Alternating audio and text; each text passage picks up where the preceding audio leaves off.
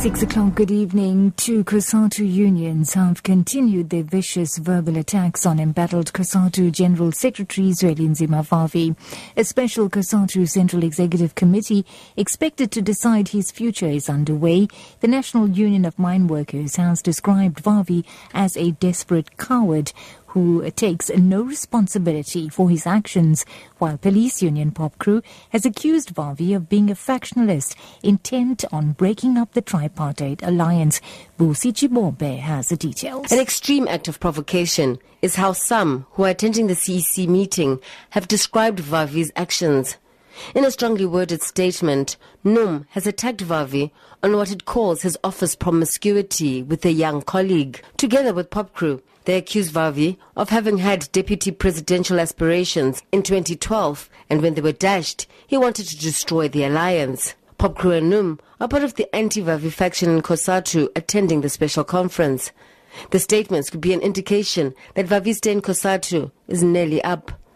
eThekwini Metro Police are monitoring alleged attacks on foreign nationals at Jeena warehouse between Umlazi and Isipingo in Durban.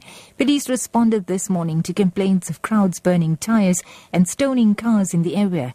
KwaZulu-Natal police spokesperson Thulani Zwane says a crowd of more than 400 people were dispersed using tear gas and rubber bullets. During the day, we also received complaints or reports that there were people who are attacking the foreign foreigners in the area looting their shops and they are approaching them. Uh, there's no official case of assault or any damages reported for now or uh, malicious commercial property reported for now. The police are still monitoring the situation there. Meanwhile, Home Affairs Minister Malusi Gigaba says South Africans must change the world's perception of how foreigners, especially refugees and asylum seekers, are treated in South Africa through action. Gigaba was addressing World Alliance of Religions Peace Summit in Pretoria. Minister Gigaba's comments follows an outcry after remarks by Zulu King Goodwill Zwelithini about foreigners that have been referred to Human Rights Commission.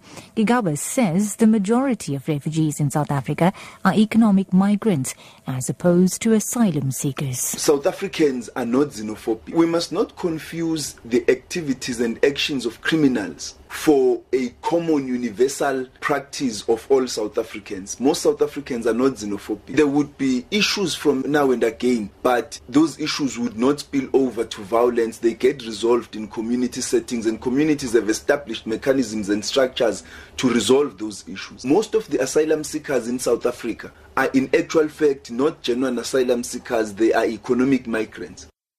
International news and heavy fighting has been reported from Yemen's port city of Aden after Shia rebels pushed it, or rather pushed into its northeastern suburbs. Here's the BBC's Alan Johnston with the details. Reports from Aden say that the Houthis approached the city from the east along the coast of the Arabian Sea. Then, in the port's northeastern outskirts, they clashed with forces loyal to President Abdrabbuh Mansour Hadi. This latest rebel advance came despite days of airstrikes by the Saudi-led coalition. Overnight, there were raids on sites in three cities, including the rebel-held capital, Sana'a. And in the north of the country, a refugee camp was hit from the air. At least 15 people were killed. And wrapping up, the city of Cape Town says it will continue to fight against the tolling of the N1 and N2 highways in the Western Cape. The Supreme Court of Appeal in Bloemfontein today ruled in the city's favour to force road agency SANRAL to reveal information publicly about the proposed project. The city says it has started sharing the information with residents and visitors. Mayco, a member of for Transport, Brett Heron, says should the tolls go ahead, motorists will pay nearly three times more than those in Gauteng. We have brought an application in the Western Cape High Court to review and set aside the decisions um, of the Minister of Transport, the Minister of Environmental Affairs, and of SANRAL, and those decisions led to the N1 and N2 being declared toll roads. So we are trying to set aside those decisions on the basis that the decisions were um, taken unlawfully and on the basis of the impact that the tolling will have on our residents and on our provincial economy.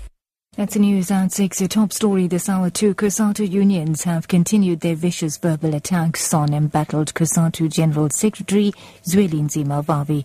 For Lotus FM News, I'm Navitha Gajraj. I'll be back with headlines at 6.30.